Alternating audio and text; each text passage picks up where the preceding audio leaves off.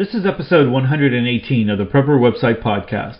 Today's articles are Prepping Guns, four Lessons to Learn from My Expensive Mistakes, ten Tips for Preppers with a Chronic Illness or Disability, and Are Your Local First Responders Ready for an E M P? Hey, I'm Todd Sepulveda, the editor of Prepper Website dot com. This podcast is an audible version with some commentary of articles that have been posted on Prepper Website, a daily aggregator of preparedness information. These articles are some of the best of the best that have been recently posted on Prepper Website dot com. All article links and show information can be found on the Prepper Website Podcast dot com. Hey, before we get started, if you are new to the podcast, I'd like to welcome you to episode one hundred eighteen. And uh, just like I, I say always in the intro, uh, I do read articles. These are audible versions of articles that I have posted on Prepper Website dot com. So uh, there's two two websites, Prepper Website and the Prepper Website Podcast, and uh, I did that on purpose because Prepper Website, the theme is a Drudge Report looking theme, and it really is does not work well for any other thing other than uh, looking like the Drudge Report. And so uh, when I've done other websites, I've needed to kind of go on to another theme and and uh, done it that way. And uh, you know, kind of, kind of make it look a little bit nicer for those people that are that are coming. Just because I know the the other the Drudge Report theme just won't work for a lot of text and, and things like that. So, but I, I do want to point out that if you are new to preparedness and maybe you you know you've hit us on iTunes or Stitcher or one of the other podcasting networks, um, and you're you're new to preparedness and you're looking for more preparedness content, we link to about eight to twelve. Uh, articles, sometimes more, every single evening on Prepper Website dot com. Uh, there's no way I can get to them all, uh, but uh, try to try to get to the very best of the best, and then let you know that what we put on Prepper Website, those are really good too. So I mean, we're scanning a bunch of websites, uh, a bunch of feeds, and uh, only putting the best up there. So we don't just link the feeds and and whatever comes up comes up.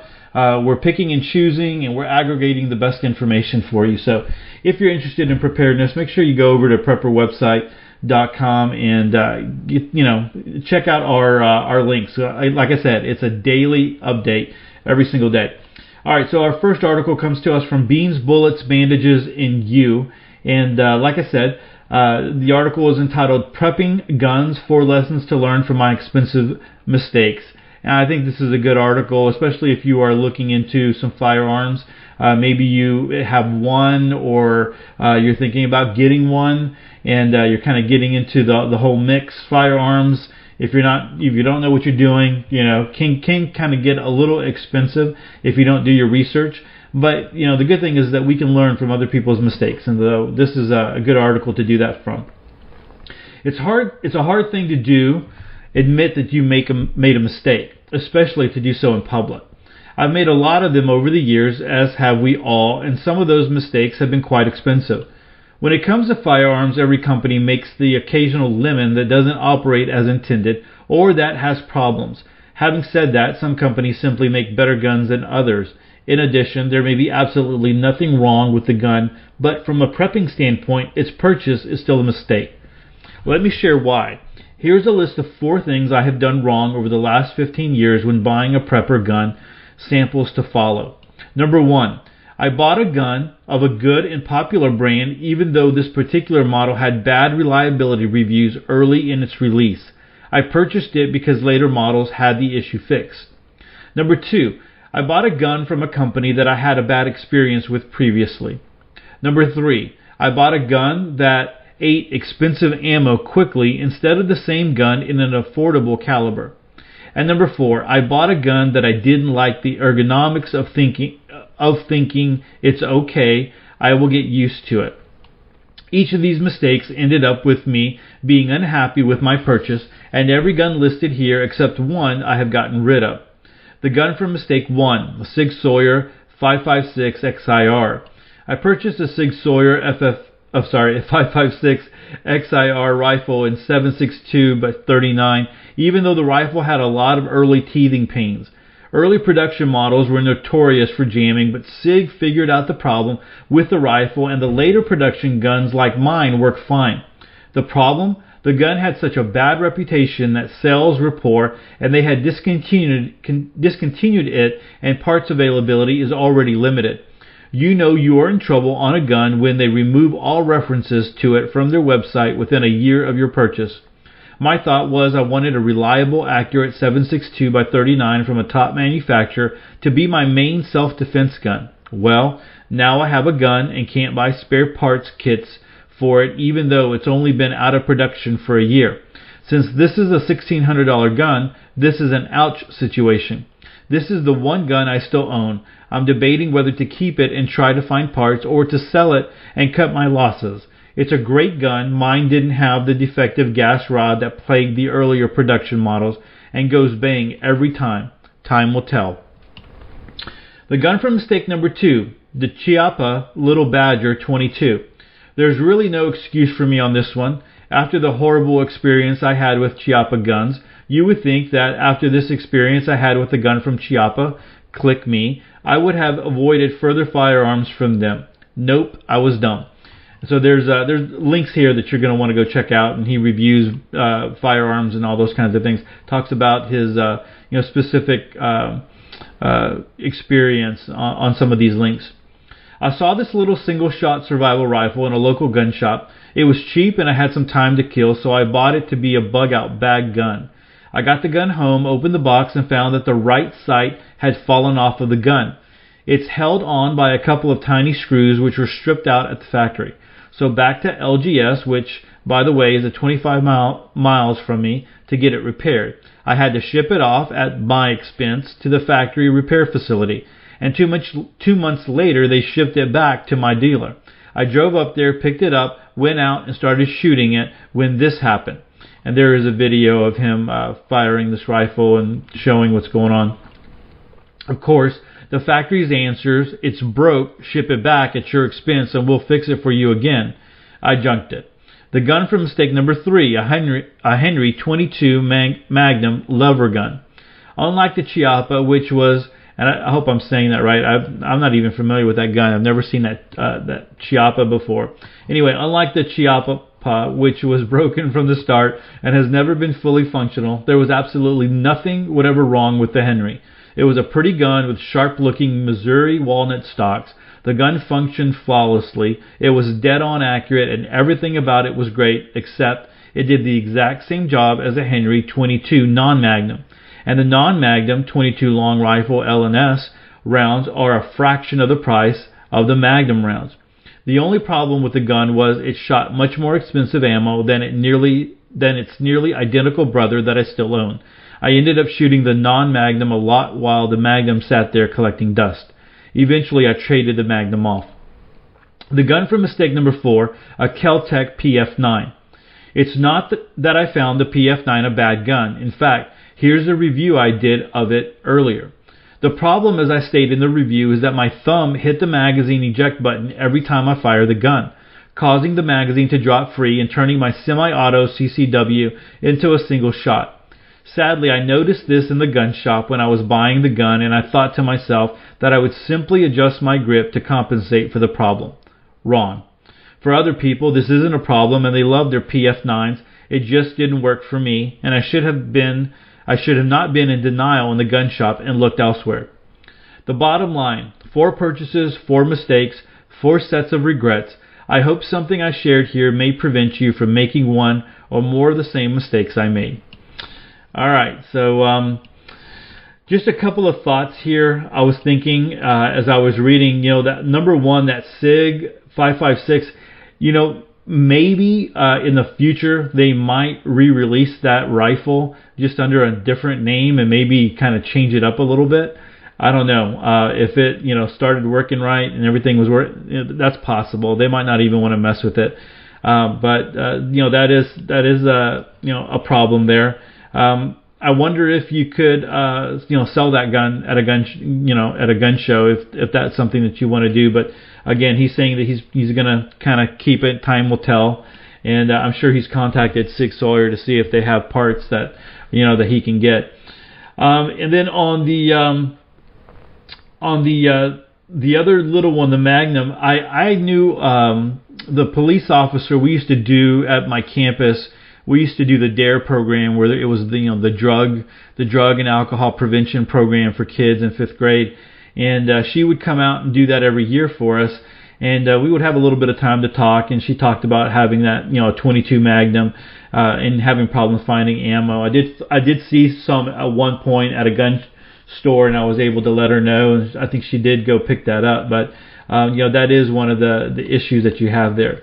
Um, you know, when you go buy your firearm, do a lot of research. Um, don't get caught up in, hey, I want the, the nice, shiny little thing. Go go do some research and, and stick with something that is, you know, uh, unfortunately, I, I understand what he's saying, where he went with the Sig Sauer because it's a reputable company. It's been around a long time. They make good guns. It just, you know, the rifle itself, uh, you know, uh, got a bad reputation. But you know, you probably want to go with something, especially if it's going to be your first gun, if it's going to be something that you are going to rely on, and you want to make sure that you're able to make it go bang, and, and you can use it at the range, and, you know, all the things that you want to use it for, whatever it is. You know, you usually can't go wrong with a Glock, right? Um, but, you know, you're going to find multiple parts out there. Uh, but, you again, you know, like you said, go to the, go to the, the, the gun Uh, shop and kind of feel them and make sure that they feel right in your hands. Um, and if you can, go to a gun range that will allow you to shoot them. I, I know a lot of women, just because I've dealt with, because I, I worked in elementary, a lot of women who purchased, uh, who got their uh, you know uh, concealed handgun license, and uh, well, back when it was concealed handgun in in, in Texas. Uh, and they went to the to the store and they got the little three eighties uh, because it felt it fit right in their hand, and it was, you know, it was nice and small and shiny and all that kind of junk. And they went to the range and shot it a couple of times, and it was just too much, you know, too much recoil. It freaked them out, and it just it didn't work for them. So, you know, they're they're not going to use it. Um, so, you know. The best thing to do is if you could go to a to a range and call around, and even if it means you travel a little bit, and ask them if they have several guns that you can choose to to shoot, and uh, you know, see which one feels right. Uh, that's always the best thing, especially if you are um, getting ready to, or you know, if you have a friend who maybe has one, has a couple, and you ask them to take you out shooting. Um, especially if it's your first one, or you know, you're looking to buy, and you know, money is, uh, you know, some people. Money's no no object, right? And so they can just go trade guns. They buy guns, shoot them a little bit, trade them, and you know, you have those people that do that. But uh, for most of us, it's kind of like, hey, you know, this is going to be an important purchase, so I need to do my research. I need to make sure that it works. I need to make sure that I'm not going to have any issues with it. So some good advice there, and uh, you know, again, just do your research there on it. Uh, there's tons of information on uh, the internet, and you're going to hear all kinds of stuff. Uh, I won't even get into all that kind of stuff, all the forums and stuff that will go crazy. The next article comes to us from the organic prepper dot c a. Um, And uh, that C A for stands for Canada. Hey, and I just want to do a quick shout out to all my Canadian friends. Uh, got a lot of you listening, man. I, I appreciate that. Uh, and you know, as I'm as I'm thinking about that, Brian over at uh, the Prepper Website group, a More Self-Reliant Life Facebook group, um, he posted there is um, there is. I guess a little town, a little island in Canada, but you know, like northeast. Uh, I want to say Ontario, around around there, I guess. I think, um, if I'm not mistaken, that. Uh, but anyway, so they they their business is doing well, but they don't have people to uh, to live up there. So they are um, they will give you a job, and if you are you know you you're good, and they can't promise you a lot of money. I mean, it, you know, you're not going to make a whole lot of money, but uh, you they promise you a job. And then if you, I guess, a, a place to live, you know, some, some acres, like two or three acres. But then if you wind up staying there three years, you get to keep the land. And then all you got to do is pay for the transfer of the title and all that kind of stuff. And so uh, they, I think, uh, I went to their, that, fa- I mean, that was such an interesting article. I went to go check that out. And then I went to their Facebook page of uh, the company that was doing this. And, and I think they had already hired like two families. And they were looking to do two more. And uh, the families that they hired were from Canada, But I mean, I think they would be open to American Americans going over there. But I thought that was interesting. So uh, that's not too far down. If you scroll down on the Facebook group, uh, you know, something interesting. But uh, Daisy bought this and, and started her website when she lived in Canada back in the day. So that's why it's the .ca uh, there for you. So if you're if you're curious on that. But this is an important topic, and I think um, one of the reasons why, I guess, you don't hear too much about it. I, I believe that we actually need more. I mean, I wrote an article on, you know, creating your own prepper website and, and things like that. And I really do believe as the population ages, I mean, we have the baby boomer generation is aging. They do have disabilities. They do have illnesses. They, they do care about preparedness. Um, But they're not the the type that you see maybe, you know, like a musclehead, uh, muscle bound and, you know, carrying, you know, a big old pack and, you know, A R fifteen and trekking through the woods type stuff. I mean, you know, they're they're concerned about all the other, you know, a lot of the times they, they're they're uh, they're preparing on limited income. And uh, but they they want to prepare as well, and they want to be a part of a group, and they want to do. I mean, they they see the need for it, right? Um, a lot of their parents went through the Great Depression, and you know they they uh, have stories and uh, actual you know uh, experience where where parents. Uh, you know, never never gave up their frugality after going through the Depression because they were afraid of going through it again. So they have a lot to offer, but they're dealing with illnesses, they're dealing with disabilities, and that's just one segment. There's a lot of other people out there who, who are preppers, who have kids, who are disabled or or wh- whatever. I mean, you know, it, it doesn't have to be old or, you know, it doesn't have to be young. It, there, there's just people out there that are facing illnesses, and, and how do you prepare with that? And so I'm, I wanted to read this article. Um, I, I think that it would apply almost to everyone, because I think everyone is going to have someone at some point, uh, you know, be, be in this situation. So I hope you uh, get some value from it. Again, uh, ten tips for preppers with a chronic illness or disability. These days, it's increasingly common to have a chronic illness or disability, but that doesn't mean that you can't be prepared. We live in a toxic society and a land of chronic illness. Whether you blame this on the environment, chemicals, and everything we ingest and inhale, or some other facet of American life, more and more people are becoming seriously ill for a long period of time. As I wrote recently, quote, one hundred thirty-three million Americans are dealing with a chronic illness right now. That is a full forty percent of the population of our country. By twenty twenty, that number is expected to skyrocket to one hundred fifty-seven million. With numbers like that, some of these people are bound to be preppers, end quote. People are dealing with physical disabilities, arthritis, endometriosis, asthma, celiac disease, inflammatory bowel disease, Hashimoto's uh, tri, uh, typh- typhoiditis, lupus, Lyme disease, chronic fatigue syndrome, fibromyalgia, rheumatoid arthritis, diabetes, adrenal fatigue, mental health issues, hypertension, autoimmune disorders. Of course, this isn't a complete list. It's a drop in the bucket when you look at the declining health of Americans. Add to this, sometimes declining mobility is just a part of getting older.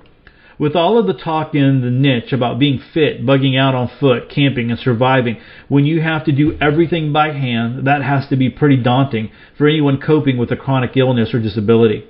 As someone who has been dealing with a debilitating co- condition for several years, I can completely attest to how discouraging it feels when you think about all of the things that you can no longer do.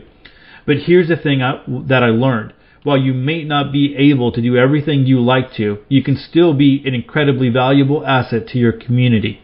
You can still manage disaster with aplomb. You can raise a garden, preserve food, and learn skills. You just may have to do these things a little differently than other folk who don't have the same health challenges.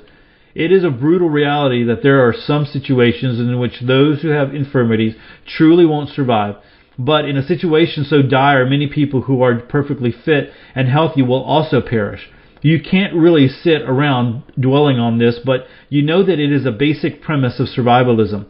Not everyone is going to make it. there is an element of luck involved. For example, if you are at ground zero of a nuclear blast, it doesn't matter if you went to the gym six days a week for the last ten years and ate a diet of rice, bran, lean meat, and broccoli. You're toast. But most certain, most situations you'll find yourself in are not nuclear ground zero situations. One thing I have written about time and time again is that no one has an absolutely perfect setup. Just like no location is without its drawbacks, no person is either.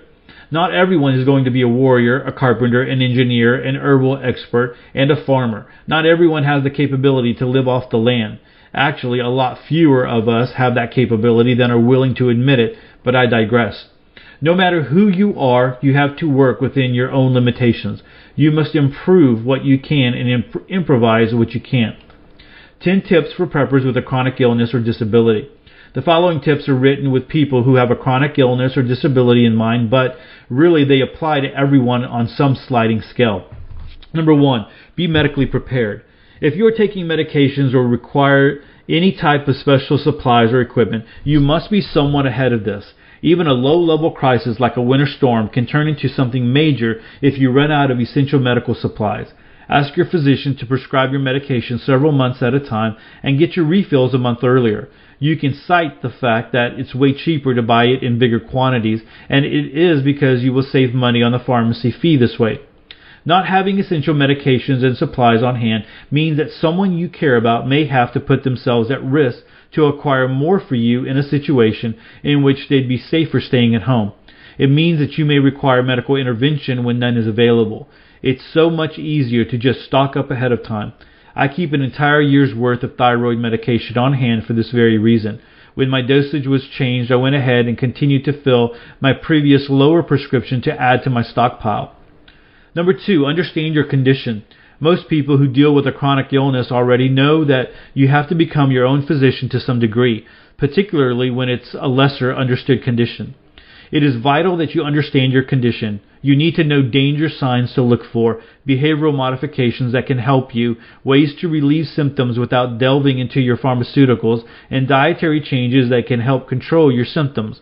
Likewise, you need to understand the behaviors and activities that worsen your conditions and avoid them if possible. Stock up on the things that will make you more comfortable and keep reference information at hand in a hard copy format.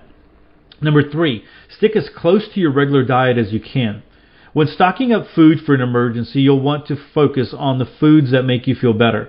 If you control some of your symptoms with diet, an emergency is not the time to go eating things that will increase your inflammation or cause digestive issues.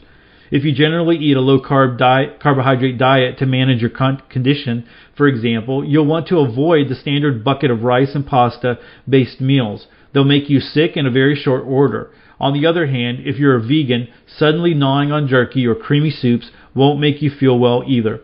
This really goes back to the prepper adage, eat what you store and store what you eat. Number four, make accommodations for your condition. Just because you can't do things the way everyone else does doesn't mean you can't do them. The following accommodations may work for you, or they may get you your creative juices flowing. Have raised bed gardens built to a comfortable height. Raised bed gardens reduce the need to kneel and bend. If you're in a wheelchair, make sure there is enough space between the bed to maneuver and that the surface is smooth and maintained. Get a, get a gardening stool with handles to provide support when getting up and down. I have this one. These can be used in many more places than just the garden. When repackaging your food, use smaller containers. If you are having pain, mobility issues, or strength issues, use one-gallon buckets instead of five-gallon buckets. Do the same with stored water. You won't want to try managing five-gallon water jugs, so go with one-gallon jugs instead. If you can't walk or can't walk long distances, figure out how you could make a trek if necessary. Can you ride a bicycle? Do you need a wheelchair? Would a walker or cane be helpful in those situations?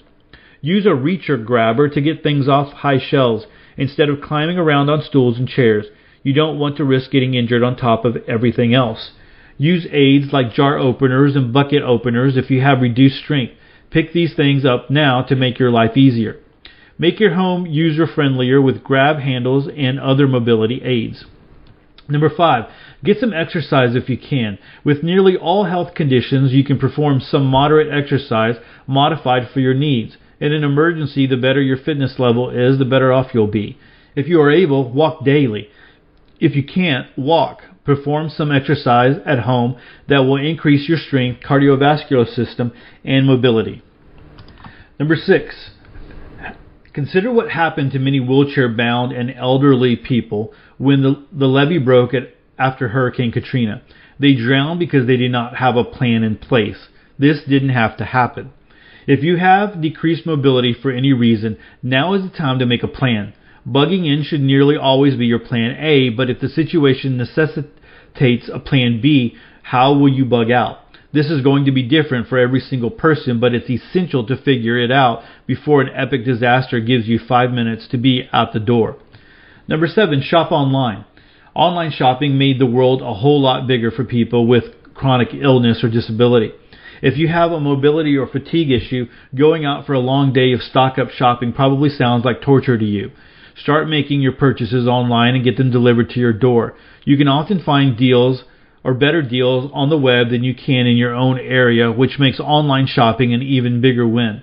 But even grocery stores and pharmacies now deliver in many places, which can be a bonus when you are making large, larger purchases because you don't have to get them in, in from your, the car.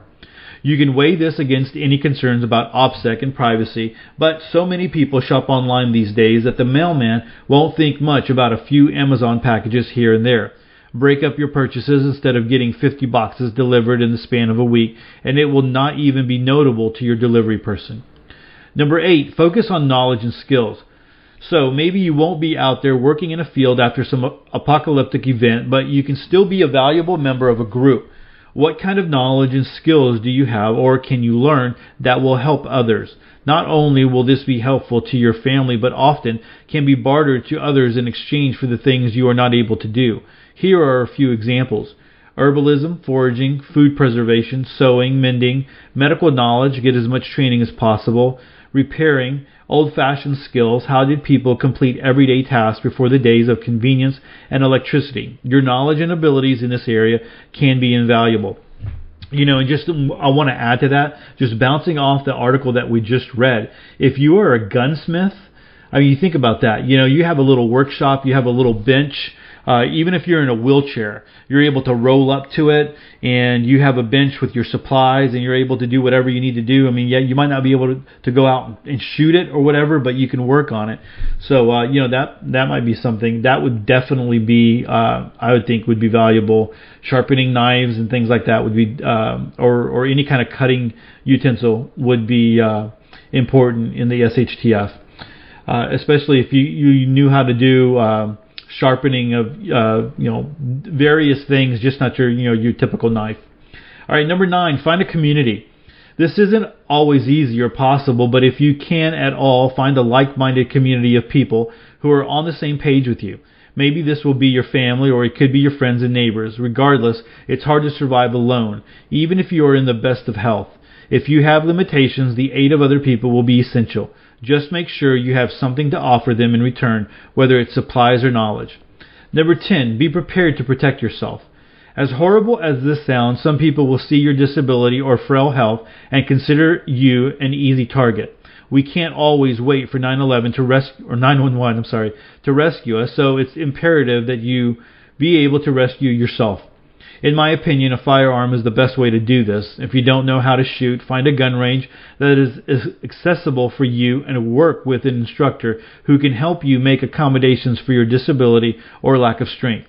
A good instructor can help you to choose a firearm that will work best with your limitations.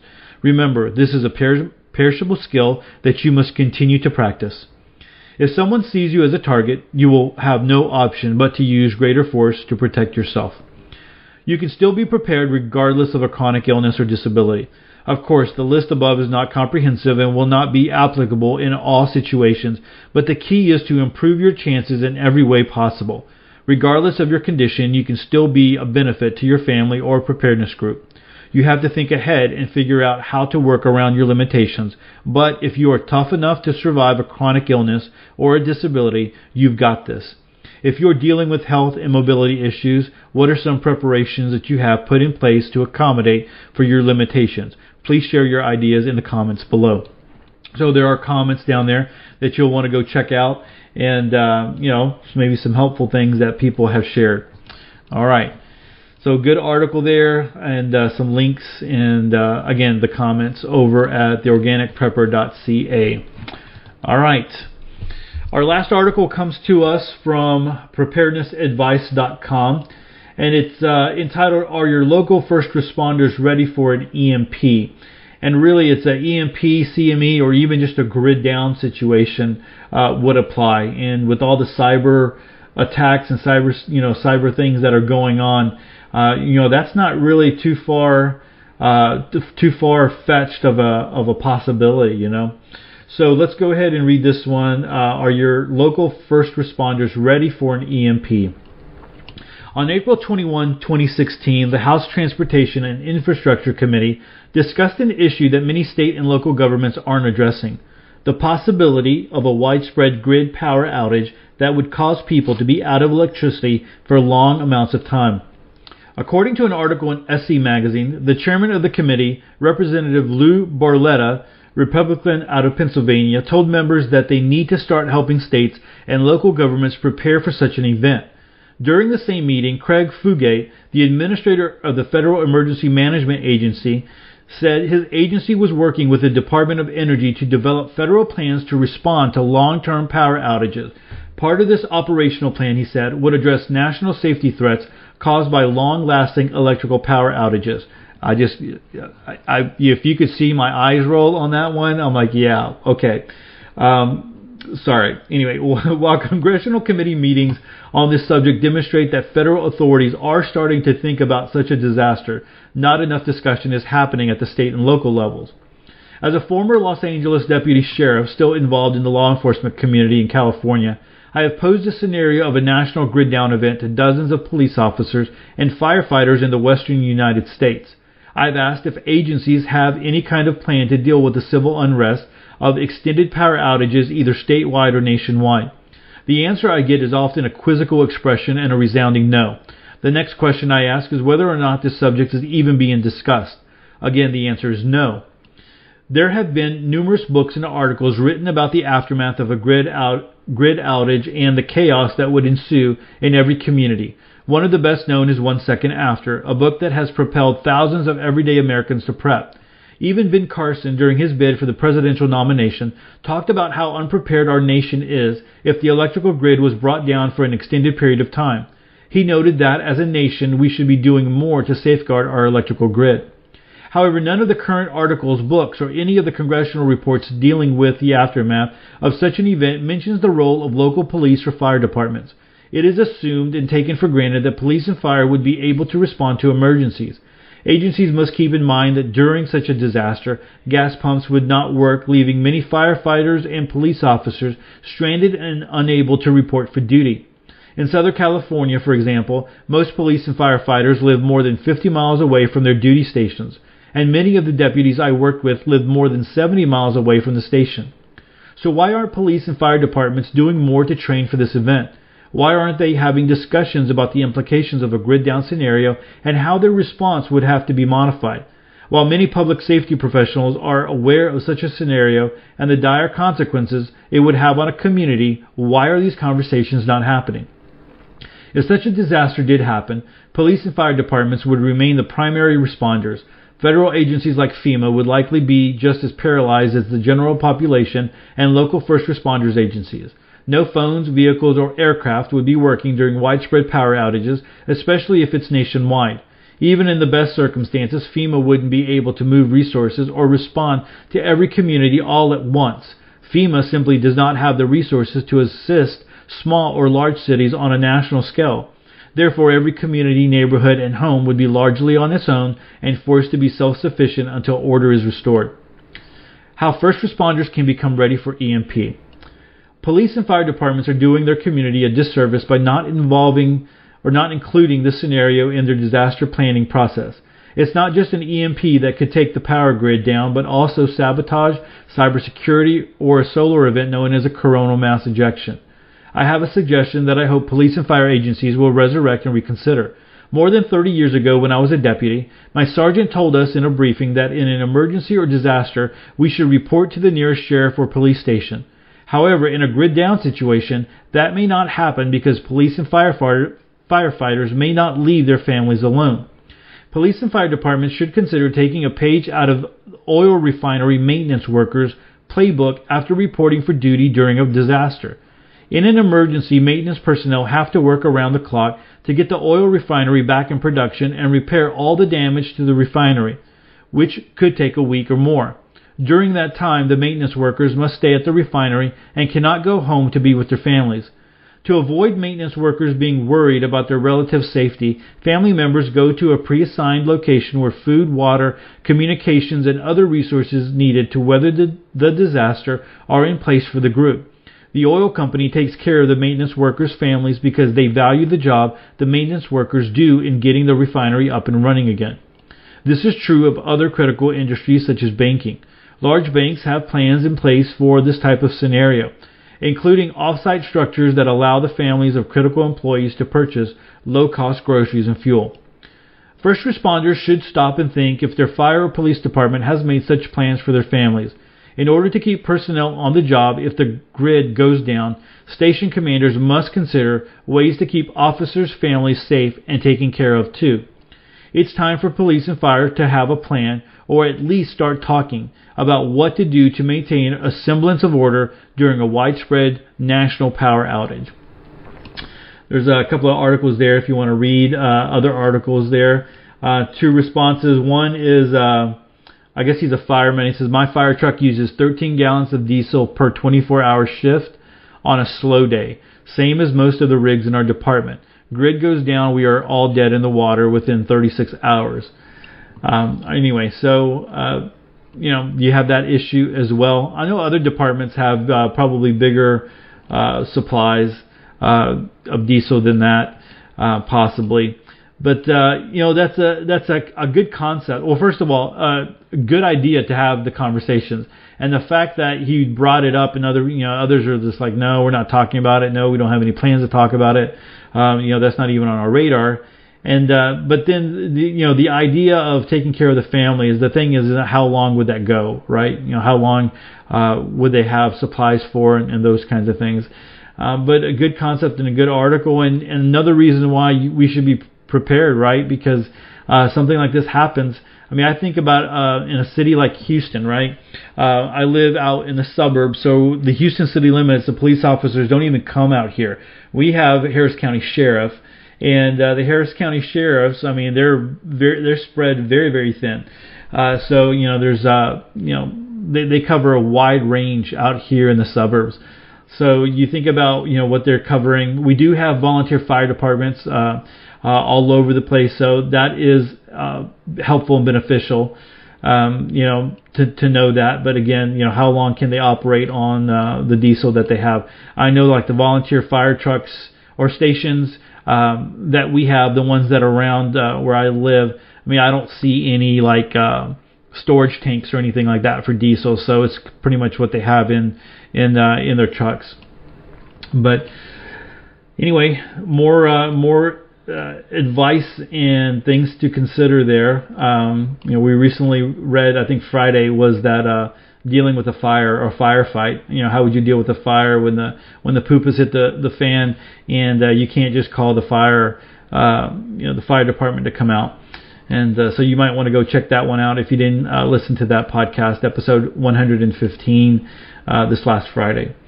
All right, well, um, that's it for episode one hundred eighteen. Appreciate uh, the fact that you're hanging in there with me and listening to all these uh, all these articles. If uh, if you will, if you would go visit the um, you know these these websites. I mean, all these websites have given me permission to read their articles. Uh, I I just don't you know pick up an article and start reading it. Um, you know, I've asked for permission, and, and they've all been so gracious to allow me to read these and to provide this for you. If you do find yourself going to one of their uh, websites uh, because of the links and videos and different things like that, I mean, there's always that that you want to do uh, and go check out. But if you find yourself going to one of them and you do like leave something in the comment section, hey, let them know that you heard it on the Prepper Website podcast. Um, that's just a little benefit to them, and, and they know. I mean uh, that um, you know that I'm that I'm out there linking. I mean, they see the links when I link from the from the website.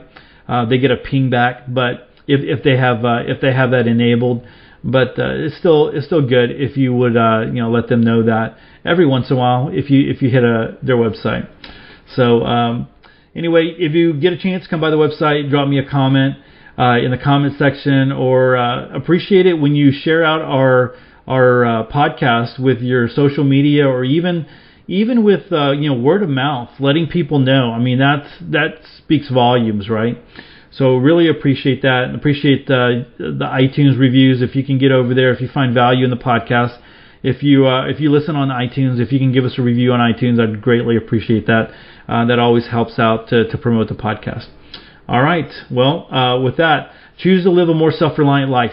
Choose not to be so dependent on the government, grid, or the grind. Until next time, stay prepped and aware. Peace.